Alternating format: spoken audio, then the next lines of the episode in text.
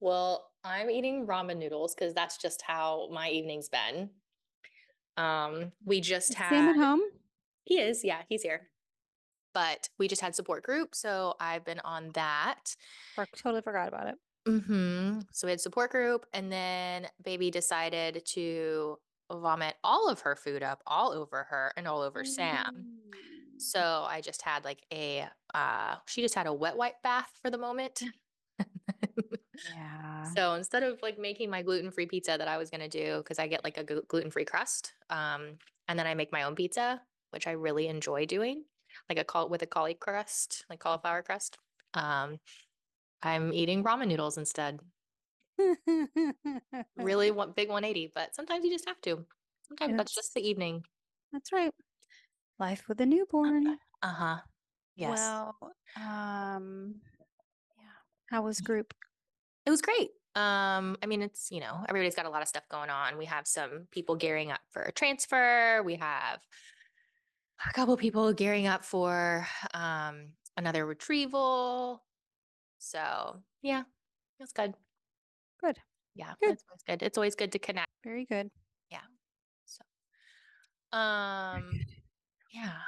So today on the podcast, let's chat. So today on the podcast, we have the amazing Suzanne Degelos.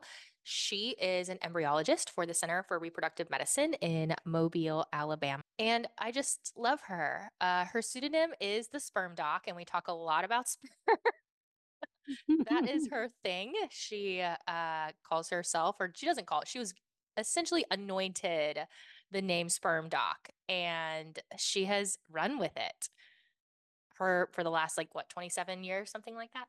Yeah, I Um, think so. 20. a long, a long, long, long time. So anyway, we have an amazing conversation with her that's just really honestly like three friends hanging out. It's less like embryology 101. It's not like that at all. It's honestly just a really interesting, candid conversation with an embryologist who talks about the ups and downs of her career and the hardships and the good things and the beautiful things and kind of what's next in embryology and it's a really wonderful conversation hmm and we laugh Yeah. a lot In 27 years of a new science, you see Mhm. a lot of change. You know, to be in the world of IVF when it was kind of like in the baby stages, you know, Yeah. when it was still really uh unattainable, unreachable, just very, very, very small niche. right And almost 30 years later, it's changed a lot. And I did really appreciate that she she was exactly who Suzanne is. She, oh for sure she's really fun on the podcast, and she, there's a lot of questions that we ask her, and she's like, "Oh, hot damn, ladies, you're trying to get me in trouble." you know, they always exactly want to play politically correct in a certain way. So she was like, "Oh, do I have to answer?" So I hope you guys have a good time listening. We had a great time talking. yes um she's awesome so anyway you guys enjoy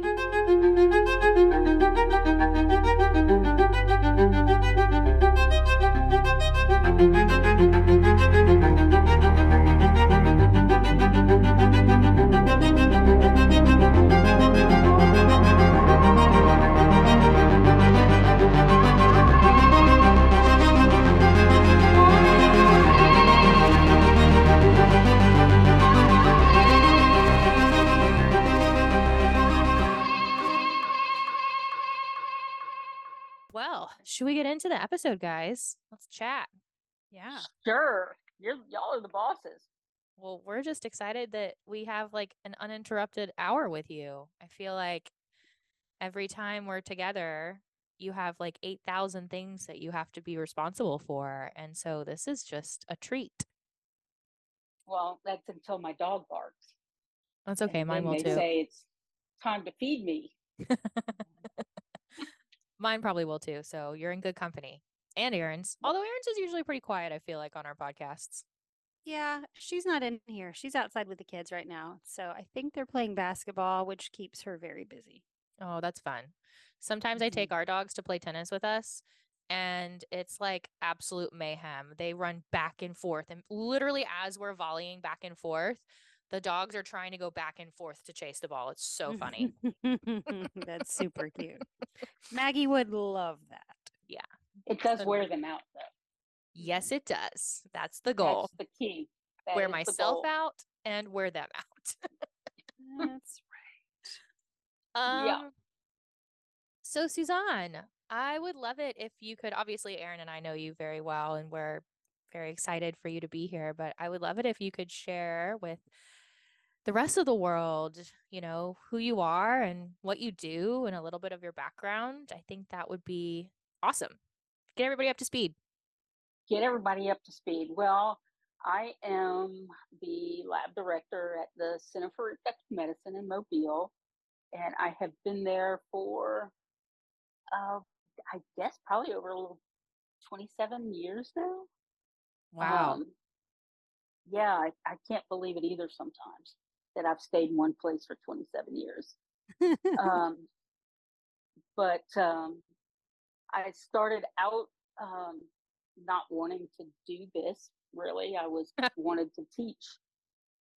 Uh, this wasn't where I wanted to be. I actually you'd be a great wanted to be a teacher. vet. Yeah, I really? think so. oh, yeah. You'd be a great teacher for sure.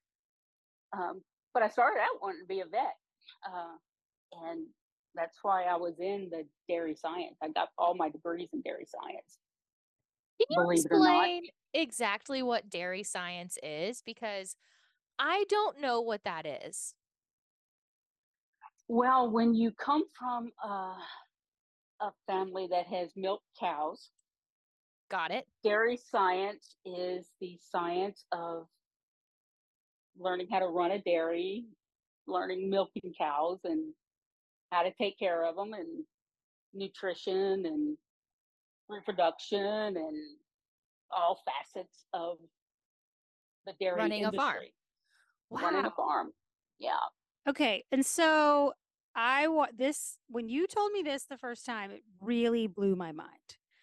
So I want you to lay out how does one go from dairy science, because you have a PhD in that, right?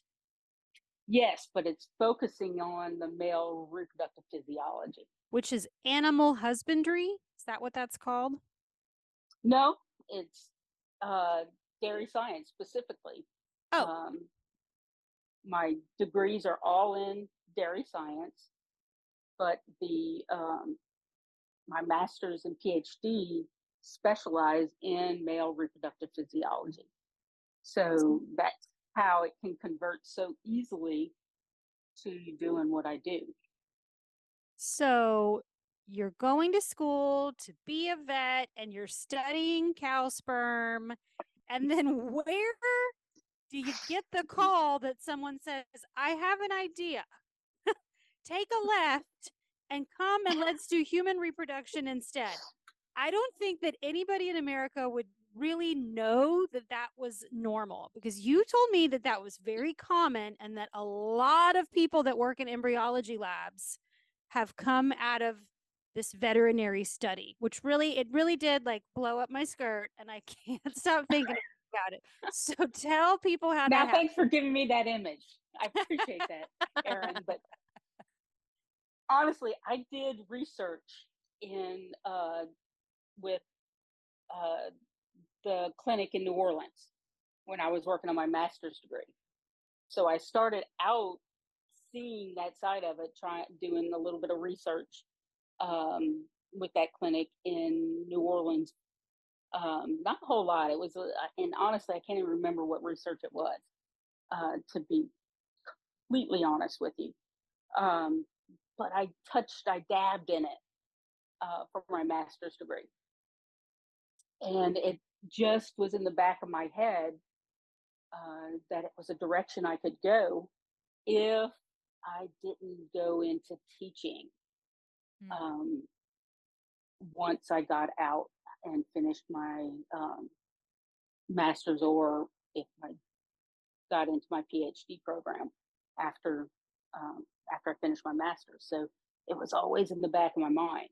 And when I finished my PhD, I started working at that same clinic um, while I was looking for a job, and Dr. Koulianos just happened to have worked in that clinic. uh, as well when he was uh, finishing his fellowship. And he just called and found me there. So it was a divine, um, Mhm. meant to be. So uh, Yeah, I wasn't looking to work in 27 years field. later, here Yeah. we are. Yes, but as far as other people, it is just the right path. Um, a lot of people with their working on their PhDs are doing working in genetics, Mm. um, and it's uh, or the uh, doing a lot of research in um, with oocytes, and um, most of them are doing more work with oocytes versus sperm. There's not a whole lot of us in the sperm area. So it's just a direction, whether they're working without mouse embryos or um, cattle, pig, whatnot. A lot of them are working in the animal industry, working on um, oocytes, and it's just a direction to move into. So you So make that- cow embryos and then transfer cow embryos? Yeah, they're doing IVF in cattle, IVF in a lot of uh, and horses. And it's a Definitely in horses. industry. Yeah. Yeah, that's how you get the show ponies and the super breeds, right? You take Yep. you make embryos from these super duper stud horses. Do you have super duper stud cows? Is that There are super duper stud cows. Yes. really It's a big industry. Yeah. that I, blows you my I had a- one of my techs uh, that worked with me for a while decided that human field wasn't for him, and he ended up starting his own company doing IVF um, and cattle and traveled all over the world, not just the United States. So yeah, present Wow. day is that still a is that still a normal course for someone to switch in between these two worlds, or you know that was almost thirty years ago? Is it more common that we have like a human to human track, or do you feel like a lot of embryologists still work in animal science? I'm assuming animal science is easier to study because of all the restrictions on human tissue and human embryos, et cetera. So yeah, doing pigs and mice is don't probably know. much easier.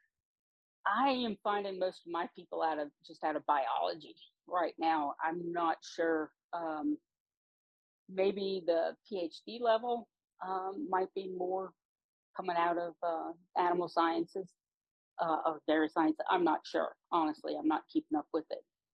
Um, but uh, as far as technicians and masters, I'm seeing more people coming out of biology level that are wanting to be trained in the field. After you told me that day that we were at the laboratory, that because I have a microbiology degree, that I could essentially qualify to move forward into embryology, I came home and told my husband, I was like, babe, Suzanne said that I could go to school to be an embryologist. and he was like, oh, shit. Eh what now, right? Yeah. Oh, yeah. He really thought, oh my God, you're kidding. Like, why would she tell you that? Or, That's not something you're actually thinking about, is it? And I was like, I'm just saying, if this new this new direction doesn't work out, I have a backup plan. I was so relieved, but he did not see it that way. He was like, "Oh my God, you're about to do another dozen years of school." Anyway, I thought that was funny. Did I Um, know? I don't remember that you, you telling me that you had a microbiology degree. I was sitting at the microscope scooping sperms and and pit, pi, what is that? The pipette? Yeah, I was scooping Yeah. them up and playing with them. And I said something about having, you know, done microbiology in college. And you were like, "Oh, you could be an embryologist." And I was like, "Hot damn, got a backup plan." There you go. Back up. there you go. Although I can't tell you that pipetting and uh, those microscopes that was not really my forte. So you can imagine me in a laboratory. I- It's not. I think you're where you need to be. I do. I do better with human contact. That's for sure. I My cannot- college. the amount of time of you complain about sitting in front of a computer every single day. There is no way you could sit in front of a computer screen and pick out little sperms. like No. just when. I was in college and I wanted to work in a science laboratory in a micro lab, and I went to my favorite teacher, and she said to me to my face, I don't think you're cut out for the laboratory. You're way too cheerleader. And I remember thinking, like, on one hand, that's accurate, and on the other hand, that's offensive. but I did end up working in her laboratory, and you know what she put me in charge of? Collecting fecal samples. That was my job. That's oh, hilarious. that's perfect. Yeah. She was really going to make a point out of this is not for you. So they called me the, we all had a title um, with a czar in the title. We all had, you're the blah, blah, blah czar and you're the petri dish czar. I was the fecal czar. That's what it said on the board. I would have done the poop czar. Anyhow, so uh, um, why did you pick sperm doc as your call sign? Because I also think that's hilarious. I, I I think it was picked for me. I mean, because Dr. K used to tell all the patients that he talked to that I was the bull sperm doctor. so in that respect, it was picked for me. Now, as far as my license plate on my car, yeah, that. that was a dare. Really? I think that nobody really thought I would do it when I was jokingly saying that I think I should do sperm doc for my license plate. And I, because of that, I just had to. well, there is and nothing about your car that's incognito. definitely not. no, Not even remotely. not not remotely. And No. now I have people following behind me with their phones, Taking a picture, fumbling I'm sure. phones, taking pictures, and it's hilarious. I just wave and keep going. Yeah. So. It is. Yeah. Um, so okay, so sperm. Haha. That's what we're really going to talk about. Sperm is the biggest reason because we always talk about sperm. Isn't it wonderful to have somebody that I can just call up and be like, I need to talk to you about sperm? just, I love that. Um, so we wanted to talk about sperm is finally starting to get some traction. I mean, it is, isn't it? Right. Like 50 years later, people are starting to acknowledge that sperm matters. And I'm really stoked about it because women have gotten a bad rap for everything for this whole infertility process. And it's only just beginning to say, oh, and by the way, sperm matters. It mattered before. It's just that nobody recognized it. Why? You're going to ask. I don't know. Because of the patriarchy.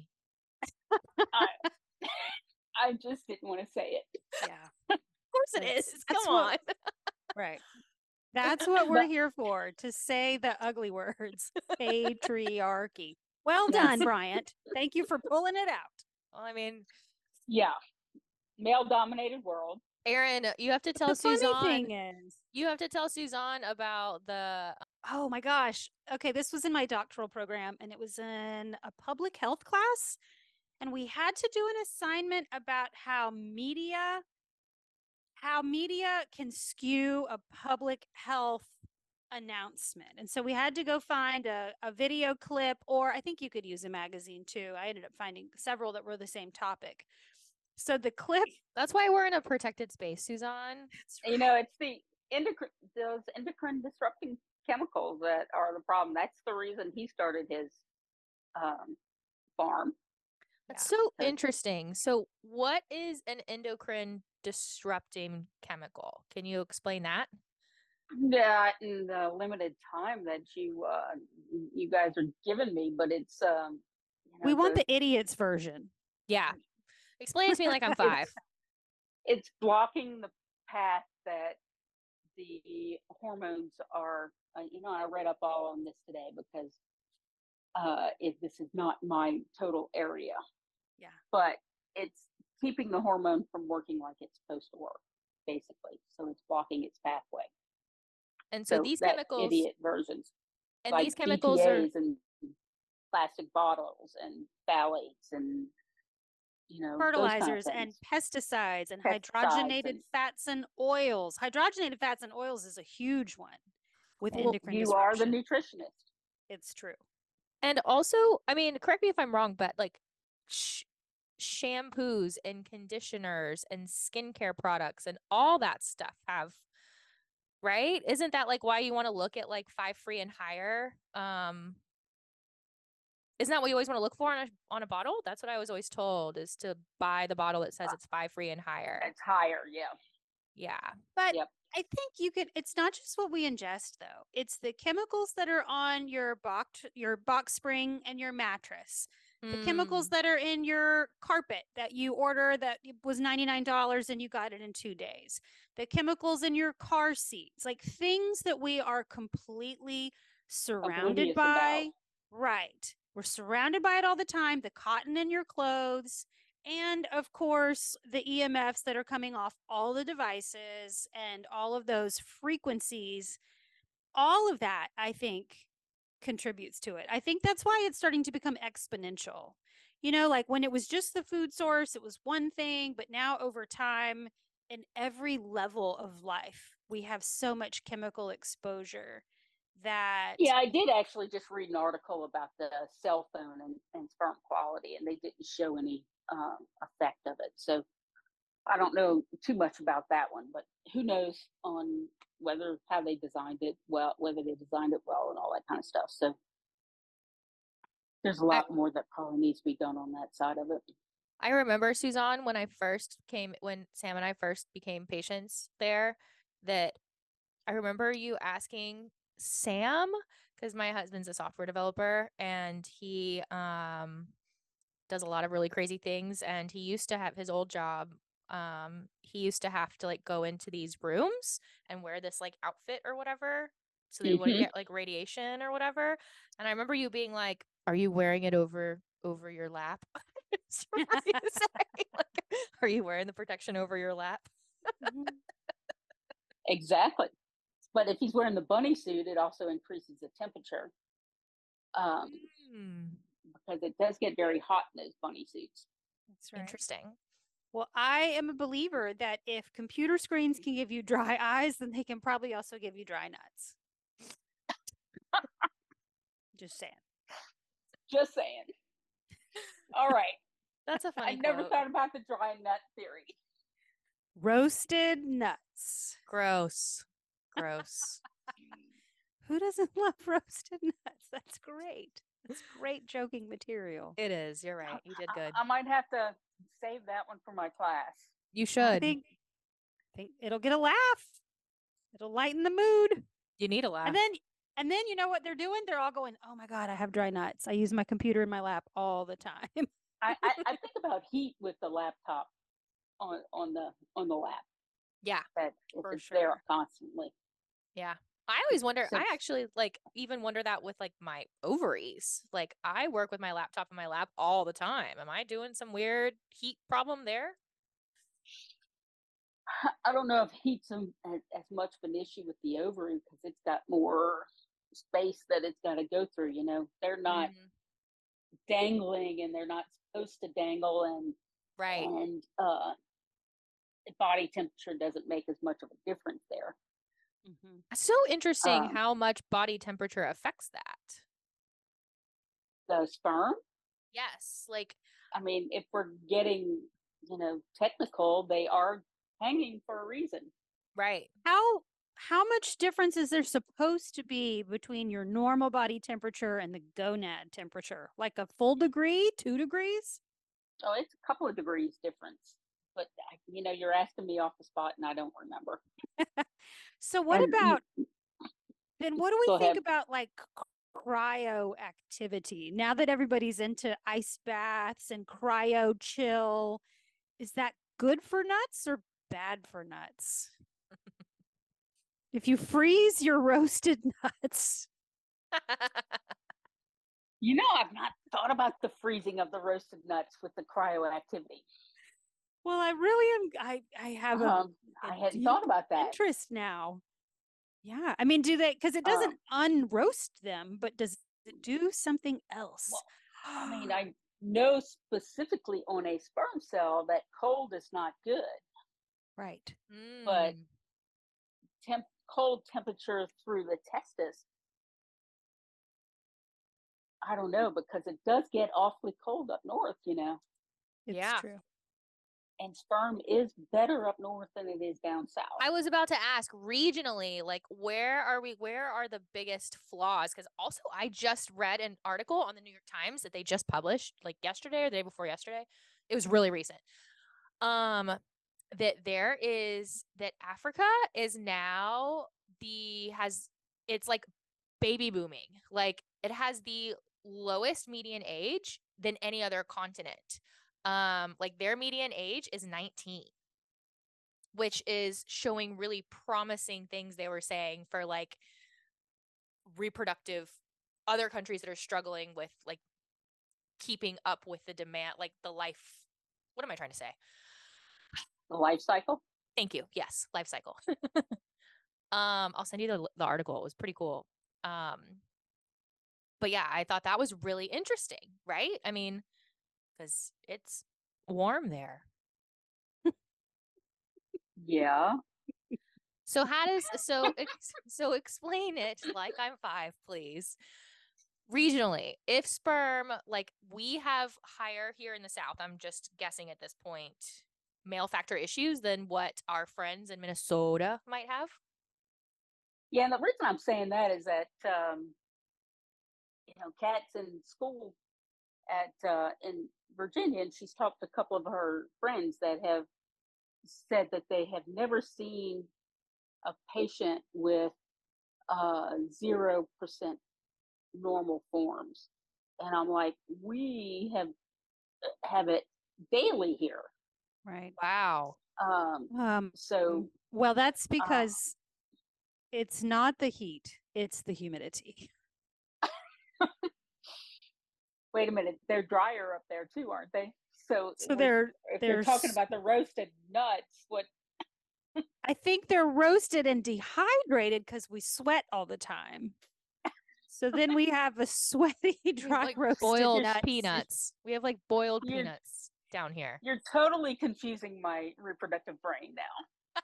Well, I think what's going to happen is that you're going to go to your colleagues and be like, "Okay, guys, we need to do some research because we've got a I crisis." with totally don't sweaty- understand my thoughts anymore after talking to them.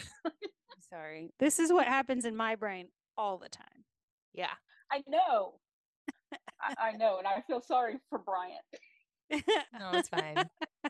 Mine jumps around just as much, just not typically as humorously as Erin's do. I'm She's the funnier one of us. It's true. I'm really on a roll with the sweaty balls thing. I don't know Hmm. where it's coming from. Oh, don't cook your balls is a is a statement for one of the uh, the companies for the ice packs. Mhm. Oh yeah, I believe it. That I rem- I remember Suzanne. Another thing. So one of the few things you told Sam, um, was to eat a cup of blueberries every day. I Eat said that? salmon twice a week. you It sure was- that wasn't Dr. Inge? Wasn't Doctor. It was either you or Doctor K, one or the other. Eat. Because they usually do more diet stuff like that. It must have must have been Doctor K then. And but you, I know specifically said, "Does he run?" And I said, "Yeah." This was after we got like And yeah, you said tell him to stop running in the summertime and get those boxers that hug his balls. That's what you said. Yeah. Yeah. nut huggers Yeah. with- yeah, I would have with the said nut that. hammock. And but after the- that, The diet, no. that's and then not me. after that though, um his next collection, he was great. He went from having Yeah. C plus sperm to A plus plus sperm at our IUI, is what you I said. just want to point out that I think this is at least the third podcast that we have referenced the ball cooling nut hugger hammock underpants. And I would really like for them to reach out and contact us because they would be ideal sponsors for the podcast. so true. I'm still looking for a temperature here for y'all. Oh, Oh, that's so sweet. Thank you. is very That's a nice of scientist right there. I She's like, know. "More- we have to get to I'm the gonna answer. I'm gonna fact check this. We can splice it in as like a voiceover. The correct temperature for ball sacks is two degrees below Fahrenheit of your body temperature. No, I think it's more than that. Really? Like three or four? like- I think it's four degrees. Wow. You know, since and I should know it because that's what I studied when I did my PhD. Well, it Mm. might be different in cows. Yeah, but I think the basic temperature should be the same when you're not wearing clothes. Right. Gotcha. You know? Interesting. But since you know we wear clothes, it kind of changes that temperature a bit. I was just sitting here thinking, I wonder if testicles have a microbiome. Like, I wonder if that's going to be something that we discover too, that there's a different kind of bacterial flora that grows inside the testes. Because pretty much everything has a flora of some kind, I think, is not what a whole really. lot that goes on down there. No? Not in the testis itself. There's not a whole lot of fluid unless there's injury. Okay. It's a closed circuit. Mm-hmm. No germs are getting in. God, men are so lucky. I mean, unless you get up towards the prostate and uh, seminal vesicles up there, then you're getting into an area where uh, you're getting some problems because you can get prostatitis and well, you can get epididymitis and the epididymis. Mhm. So that's an area where we can have some microbiome issues. But I've never heard of testiditis. Boy. well, okay. What do you think about? So this is a hot topic. There's a lot. Just out. FYI, guys, the microphone that y'all use, very phallic.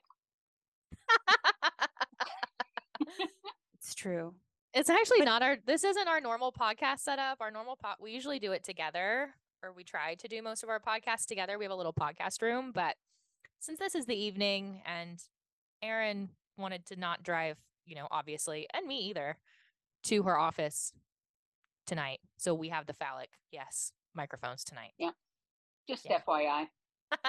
I, I keep looking at them going, they only knew. Well, Now, um, off topic. Go on. Go ahead and finish Okay, what you were okay. saying. Okay, what I was going to ask is this.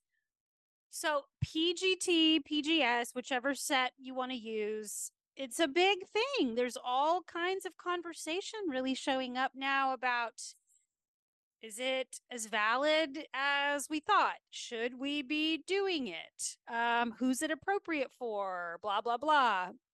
And I think Brian can speak to the fact that I think again it's sold to us as a sure thing, right? PGS, like you're gonna you're gonna know what you need to know, and then you kind of if you do happen to mm-hmm. be an outlier, then they go, oh, except we don't really know that.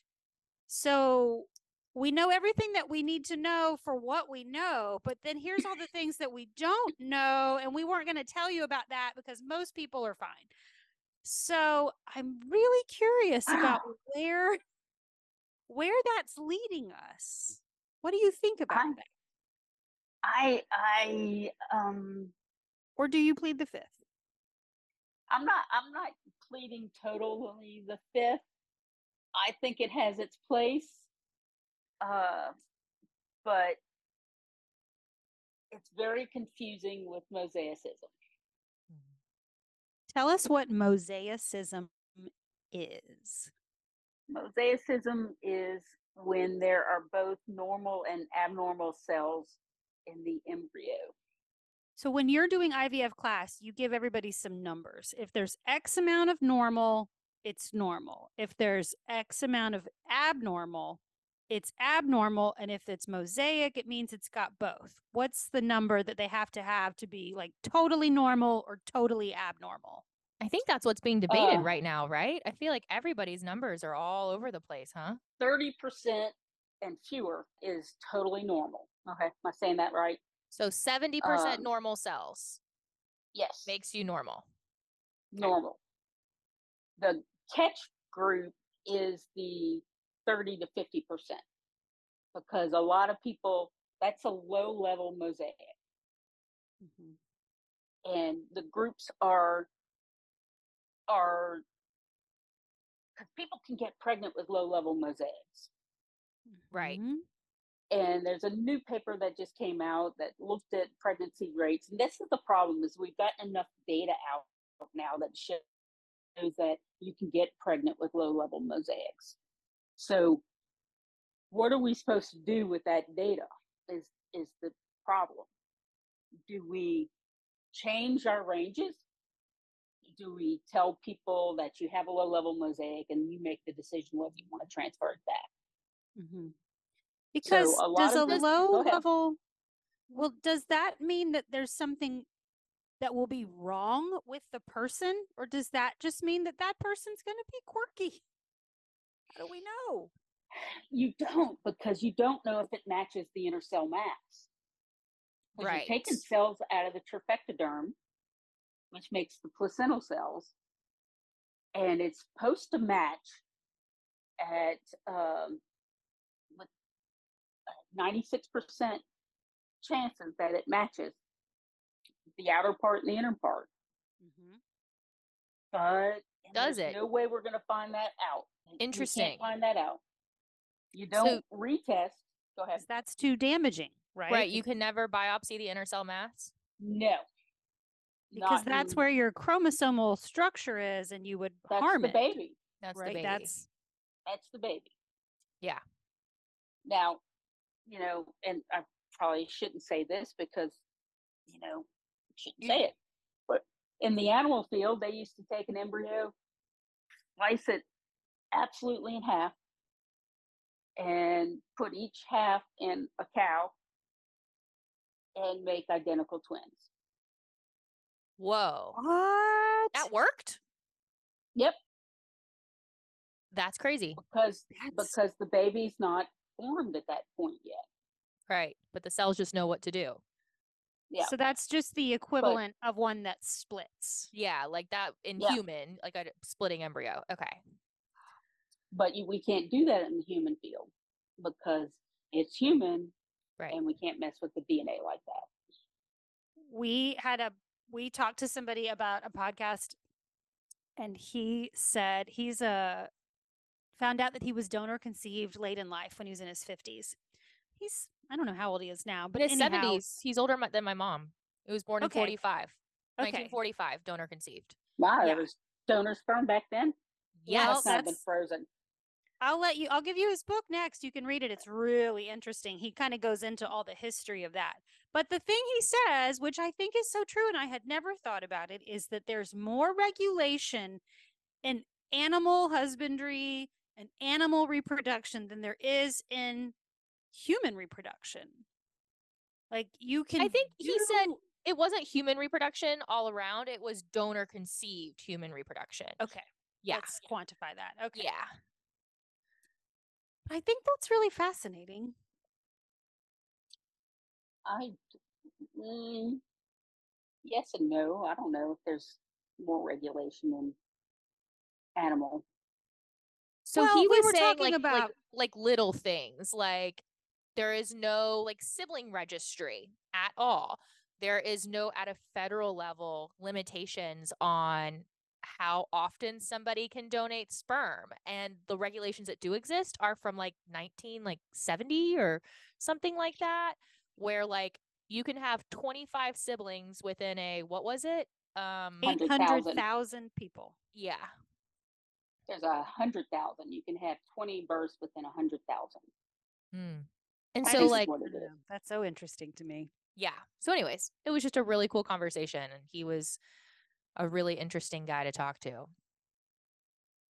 i think that was a Um, left turn sorry y'all And that's okay. We like the squirrel a lot. Yeah, squirrel. We do that all the time. Yep, it's true. So, yeah, like, I mean, you you can use me as an example, Suzanne. We talk about my shit on here all the time, but like, you know, for me, I'm obviously very thankful that I did PGD testing with my last round of embryos because they were so complexly abnormal, complexly, complexly. Wow. Multiple multiple abnormalities per egg, Yes. per embryo. And Right. And I've never had more than one abnormality before. This is the first time that's ever happened to me. But I'm just really glad that I PGT tested so that I didn't transfer any of those just personally as a recurrent pregnancy loss patient. Right, because you would have had them either not gotten pregnant or had a miscarriage with them. Yes. And more than likely, I would have gotten pregnant and had a miscarriage because my body, my, well, I went to see obviously a reproductive immunologist in Chicago, and she calls it super fertility, where most humans' uteruses, if they sense an abnormality, the transfer will fail. But some people have this thing called super fertility, where your uterus will literally implant anything, um, even if it's unhealthy. So, like, she called that super fertility or something. It's like a very interesting way to look at it. But Uh, I've never heard that before, but interesting. mhm. super Um, fertility. I, so I think it's cool. I think it's something to talk about. But some clinics have adopted testing as just standard. It's protocol. Everybody does freeze all, everybody does PGS testing. And I think the benefit of that is that it takes away the decision of having mm-hmm. to decide for yourself if that's something that you want to do and it's just part of the program because I think it's hard for people to try to figure out for them is this worth it? I mean, unless they go in knowing, okay, because of our age or because we have this genetic disposition or something like that. If you're in the sort of unexplained averaged age couple, it's extra money, it's extra time, it's, you know, potentially inconclusive, et cetera, et cetera. I think it just becomes so hard for people to figure out whether or not they want to do it. And then the ones who don't do it, they don't conceive easily, then it's damned if you do, damned if you don't. Well, I wish we had done PGS testing. What if all those were abnormal? Because they can look beautiful and be abnormal, right?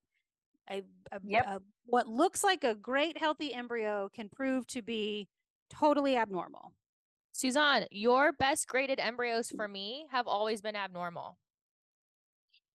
Oops. And all my day fives have always been abnormal. Every single day five embryo eh. I've ever, ever created. My only embryos that have ever been genetically PGT tested normal are lower graded and day sixes.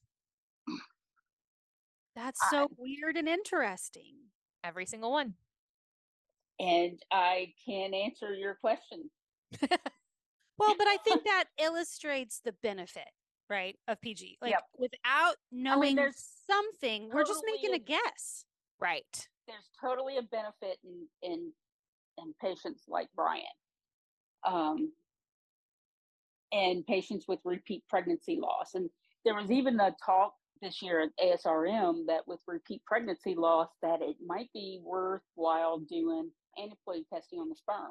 What is that? Can you explain that? That is just testing the sperm to see if it's normal before you ever do IVF at all. How So Interesting. test- So is yeah, that- there's a couple of groups that benefit of just that? look at the sperm to not use this the, uh, your husband's sperm to go directly to donor. So is that different than a regular Um, semen analysis? Yeah, because you'd have to send it off to be tested to see if it's um, normal or abnormal. Just like we're testing the the embryo for aneuploidy, we'd be solely testing the sperm for aneuploidy. Because But most how- of the time, go ahead. How do you do that when there are so many sperms? Like how how do you I think they're looking as an average. You send the specimen off, and they're testing an average. Interesting. Um, they recommended it more often than not. Aneuploidies in embryos is maternal, but they made this comment that intrigued me that with repeat pregnancy loss, you have more of a chance of um, of it being possibly a paternal issue. And with those situations, it could be beneficial to test the sperm for aneuploidy before you ever get into doing the IVF. And I thought that was a direction that could be looked at with repeat pregnancy loss. that I think find that super interesting because I remember I know we had this conversation before, but my first two rounds of IVF, they actually were able to tell us the Right. You did parental origin. Yeah. And then this last one, that was no longer a thing where they could tell you what the parental origin was. Of the aneuploidy. And I found that upsetting kind of because I mean, even though I'm sure it was maternal, all of our abnormals before this have always been maternal. Maternal. Like, yeah, but I don't know that for sure. Like, I mean, this last one, I mean, we had six embryos, all were abnormal. I mean, were they all me? I have no idea. Do you find that helpful to have that information for your for your patients? I find it helpful. Not everybody finds it helpful. Um, Mm. Uh, and the group we're getting ready to switch to for um, PGT, you can patients can pay a little bit extra to get that information Mm. um, if they want it, because they can go either way. Um, Well, don't you think from a logistical standpoint, even just from an information standpoint, if the embryos look good and they're well graded and you get day fives and sixes easily, and every time they're aneuploid and you can't tell where the parent of origin is, how do you guide your patient then to decide to go down? Maybe you go down donor egg route, maybe you go down donor sperm route. Like, isn't it just kind of a shot in the dark? I agree. That's why I liked the SNP procedure because it gave you that extra information. Yeah. But everybody was jumping on the next gen sequencing bandwagon. This is one, I think, one of your last questions that you had on here, which was the what do we see on the horizon for PGT? Uh, but everybody was going to next gen sequencing versus versus SNP, and you couldn't get that information with next gen se- sequencing. You could only get it with the SNP side. Um, but I think they're advancing the next gen or they're doing high output SNP or something now to where you can get both. So it's it's you either get mosaicism or you get the paternal information. Uh, Mm. it was one or the other. We were, we fell on the side of the mosaicism versus the paternal, and then they stopped offering the paternal. And now we're this company we're getting ready to go to. We can get both. I think that that is really helpful information just from a patient perspective. Like, you know, and not in like a negative way where like I'm already blaming myself enough. Like I that doesn't do anything to like make make me feel worse, you know? I just think for educational purposes, like if we mm. want to have enough information to get us to a live birth rate as fast as we possibly can, I just feel like that information would be helpful. Mm-hmm. I found it helpful because it helped me because I used that PICSI dish as well. And if I had a poor quality sperm, am I selecting the sperm properly? Um, Mm. I I always blame myself as well. So if I'm not doing my job, then maybe I'm putting in the wrong sperm. I use it as a, a guide for myself as well. I would have never thought about that, Suzanne, that you would ever blame yourself for something like that. Like that's not something Ah. that I would ever think. Ha ha ha. Welcome to my world. I just So I think it's we, important uh, that you said that though, because I think, again, people don't really understand. They understand that the, it's a science process, but they don't necessarily understand the art of the science, the, and human- nuances. Right. Like that's not, you're not using AI. It's not a robot that does it. It's a human being who has to sit down and say, okay, this is how I this is my criteria for choosing the best sperm and and to to do this production. So it is I'm sure it just feels like a lot of pressure. It's a lot of pressure, and it's all very especially when timely. you're working on somebody that you find, feel is a friend. So Aw. Yeah. Yeah. But also like I, I feel like there's not only pressure then there at that point, but also the timeline is so much pressure. Like I know that what is your schedule like? You don't even know because it's all depends on when somebody's having a retrieval and you cannot predict that really. I mean, you can kind of predict that it's going to be sometime between 10 and 16 days after they start their meds, but like I mean, it all is timed so perfectly. It's really fascinating. oh, we had a case where the husband couldn't collect and he didn't bring us a specimen in until the afternoon and the eggs are sitting there. We're Oh my like, "What gosh. the-" What do you do Um, in a situation like that? Well, we had the backup, but his specimen was poor quality. So we really needed the fresh, and, and it really limited the time we were able to work on the eggs because he couldn't flex. Wow. So, Well, Um, that was definitely out of your control, though. For sure. oh yeah. Well, let Um, me ask. That's really interesting. Talking about timing because we really only have we try to work within a four to six hour window, but we really only have maximum an eight hour window. So when you're you're squeezing it tighter because the husband can't get us what we need, then um and then there's we don't have any time to search. It really makes it hard. I was about to ask, So- like, what is that? Like, is from the moment egg comes out of body? Like, I remember like being in the lab with you, and it, your lab is literally next door to the operating room where you're doing the retrieval, and they pass it to you one by one.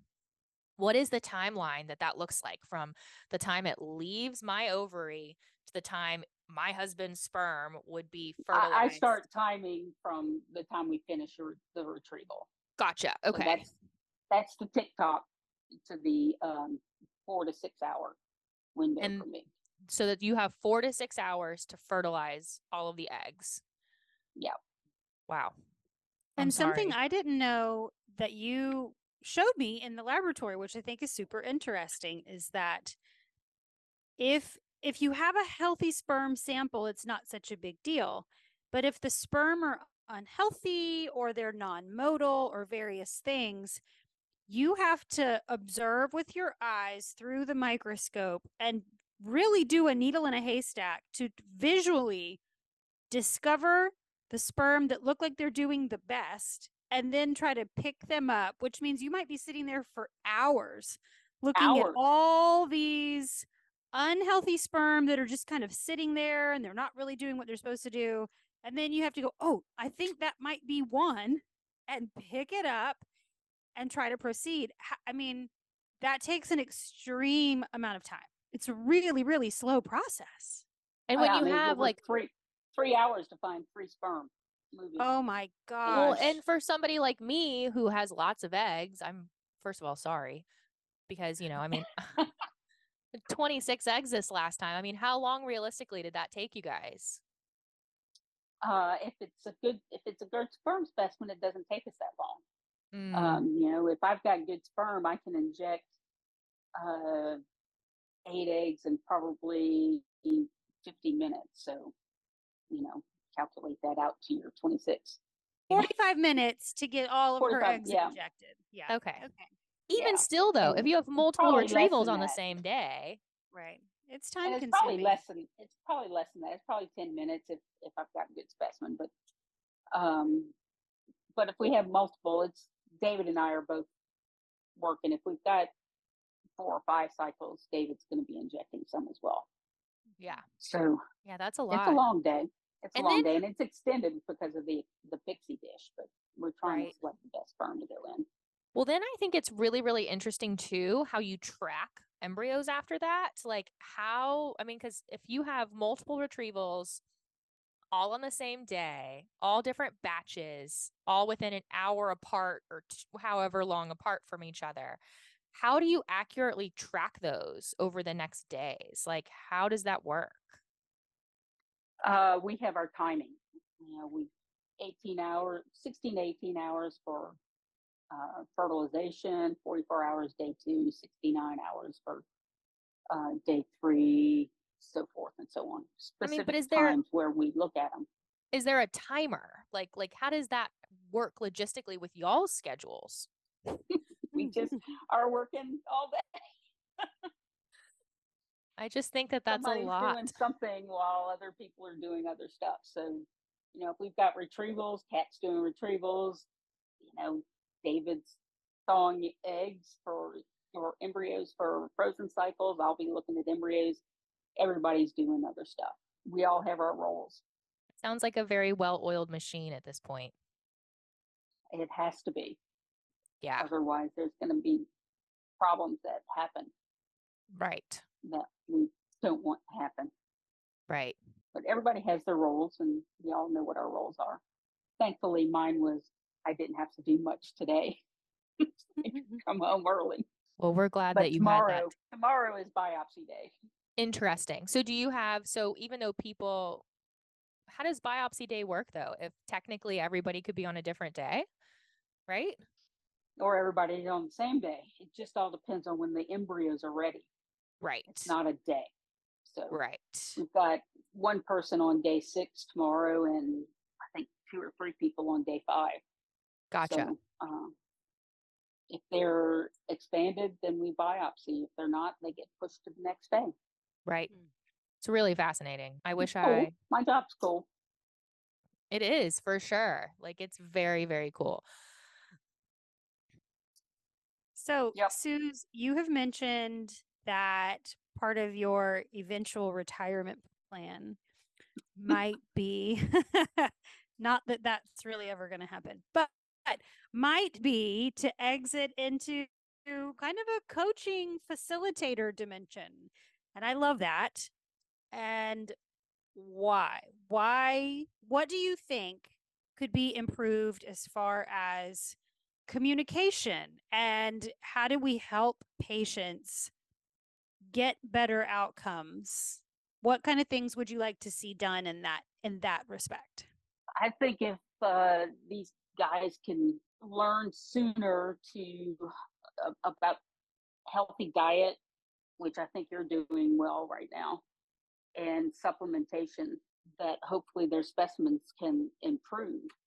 Um, because they have the luxury of making sperm all the time it's not like women where you got your eggs right. uh, you know 50 years ago or 40 years ago however old you are and that's all they have the luxury of Right. making sperm throughout their life It's a 70 day process and a whole new batch uh, every 70 days. And yeah but they're affected at different times during that 70 days differently. So all during that, that time, they have to have a healthy uh, diet and supplementation. right So uh, they just need to behave themselves and not smoke and drink excessively. And What do you think about just sitting? You know, what are the sitting is the new smoking? Is sitting problematic for sperm? I think it has to be. sitting. You mean like just being sedentary? Yes, just being sedentary and sitting truck drivers, right? People that sit at pilots. Oh my Mm. god, their sperm are bad. Yes, their sperm are bad. Their sperm we have so many patients in this region that have poor sperm because they're pilots. Oh, for sure. Yep. But the military does not want to acknowledge that. No. Um, We have a lot of pilots that um, have bad specimens. I think too, like to become a pilot, you are you're in that stretch in your most fertile years. Mm. Most guys that fly planes, they start right out of high school or college, hmm working their way towards that.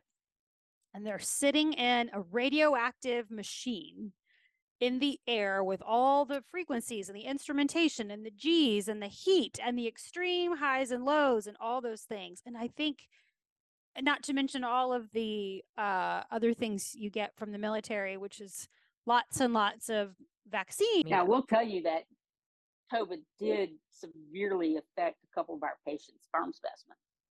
Mhm. They were hospitalized, Yes. fever was so high that they went from here to here with their sperm specimen. So, way drastically dropped their specimen. So, um, Oh, that's really interesting. So you mean like directly after having the virus? Mm-hmm. Interesting. Yeah. Now it could have been fever, or it could have been the virus itself. I don't know which. Do you see that with like people that get the flu? Have not. No. Interesting. Or any other kind of virus? But I don't ask them. Did you have the flu? Right. Never I w- yeah, I wonder if that's ever even been studied. Like what is like what is Right. the studying on sperm health and viral associations? Like So, but I don't know how their how high their temperature's gone up to where they're hospitalized either, and how Mhm. long they have that fever. So interesting. how high the temperature got, even with the the COVID, because I don't think temperature's gotten that high with COVID. I think it's more the virus. You know, I had the I was I was in quarantine one time um in 20 2013, 2014, somewhere between 2012 and 2014. I don't remember the exact year. I got the swine flu. Mm. Yeah. Yes, because I just get it all. I had the, got the swine flu, and they like put me in like 12 hour isolation at Baptist Hospital Well, because my fever was like 103, and then they put me on Tamiflu to break my fever, and I hallucinated. I thought there were snakes in my bed for days I thought- afterwards. I thought you were going to say pigs. Snakes. it was horrible it was horrible and of course like i immediately started like googling um i was like tamiflu like what is tamiflu and it did it broke my fever and then i got to come back home and then i had hallucinations that night but i remember i called my primary care doctor the next day and i was like i'm seeing things and they were like oh yeah that happens in adults who take tamiflu and i was like what like this is normal and they were like, yeah, they they probably should have warned you about that at the hospital. Tamiflu is like meant for children, um, but with adults, sometimes they that can happen. Tamiflu to everybody. Yeah. I don't know. That was wild. My roommate at the And time Dr. K takes it every year. does he does he get the flu every year? Yeah. Poor guy. that sucks. I yeah, I a hundred percent hallucinated. My old roommate Justin said it was a terrifying like three days. I was on it for I think like five days probably, but like the first like few days it was wild. Anyways, that's a big tangent. Sorry. Erin's looking at me like, come Squirrel. on, wrap it up. Squirrel. I'm just glad I wasn't the only I wasn't the only one. It's fine. It's good. You got you got uh, swine flu too, or the squirreling? The squirreling. The squirreling. That's Well, squirreling. I mean, it happens with us ADD people. It's true. Yeah. Um, okay, Suze, do you have any other closing remarks? Have we gotten you into a sufficient amount of trouble? I think you've got me in a hell of a lot of trouble. Good. we wanted to. We could have given you a pseudonym. We can change your name and we can call you Sally and no one will ever know. We'll just I- I out all of the People will absolutely know who I am. Well, that's because Uh, but I- everybody who knows you loves you. And they're going to be Mm. excited to listen to this. Oh yeah, I'm sure. But I don't think I have any closing remarks. I think I think as far as the uh, coaching later or just talking to my patients, you know, I'm doing a whole lot more talking than I ever used to do. People are uh, patients are just coming in talking to me about male factor a lot more Yeah. than they ever used to. So it is becoming more prevalent. I think that was one of y'all's questions in there as well. Yeah. Um, then you get to use that teacher hat you wanted. I I do get to use that teacher hat every now, and but um, you know, it's it's all about uh, supplementation. I think and education. Why? What what's going on in the world that's causing causing all these problems? And I just think it's in a lot of it's environmental, and y'all hit it on the head with the global warming and Hustle culture. the what culture? Hustle culture. Hustle culture. Yeah. Yeah. um, it's but that's also on the female side your hustle hustle culture These It is. high intensity type a personalities Overachievers. is, uh, yep In that way. Ova achievers. Over overachievers Yeah. yep That's pretty funny. yep Well, So- okay. I think we have to wrap it up now. i'm all about it Well, we'll probably have you back and have more questions. Yeah, this should be like a recurring thing, like every quarter or something. We do like a catch up in the world of sperm doc. Yeah. um i don't know what different we'll talk about but we can try We can always come up with new things. Oh yeah. oh i'm i'm sure y'all will dig up something dig up some dirt on me that you can ask me questions about You're just in such a unique position. I mean, how many embryologists are there in this country? It's not it's not a lot. There's a lot of curious people and very few people that actually do that and have been in the industry for as many years as you've had. So you've seen everything change. Maybe that's what we'll talk about next time is how everything's changed. But anyhow, you, you just have a great insight that, you know, other people don't have access to. And you're funny. The change is we're working harder. We're working harder. There's there's that. sure. You're outnumbered for sure. Yep. For sure. Well, Well, ladies, thank you. It was a Thanks, joy. Sue. Suze. y'all. It Yes. was fun.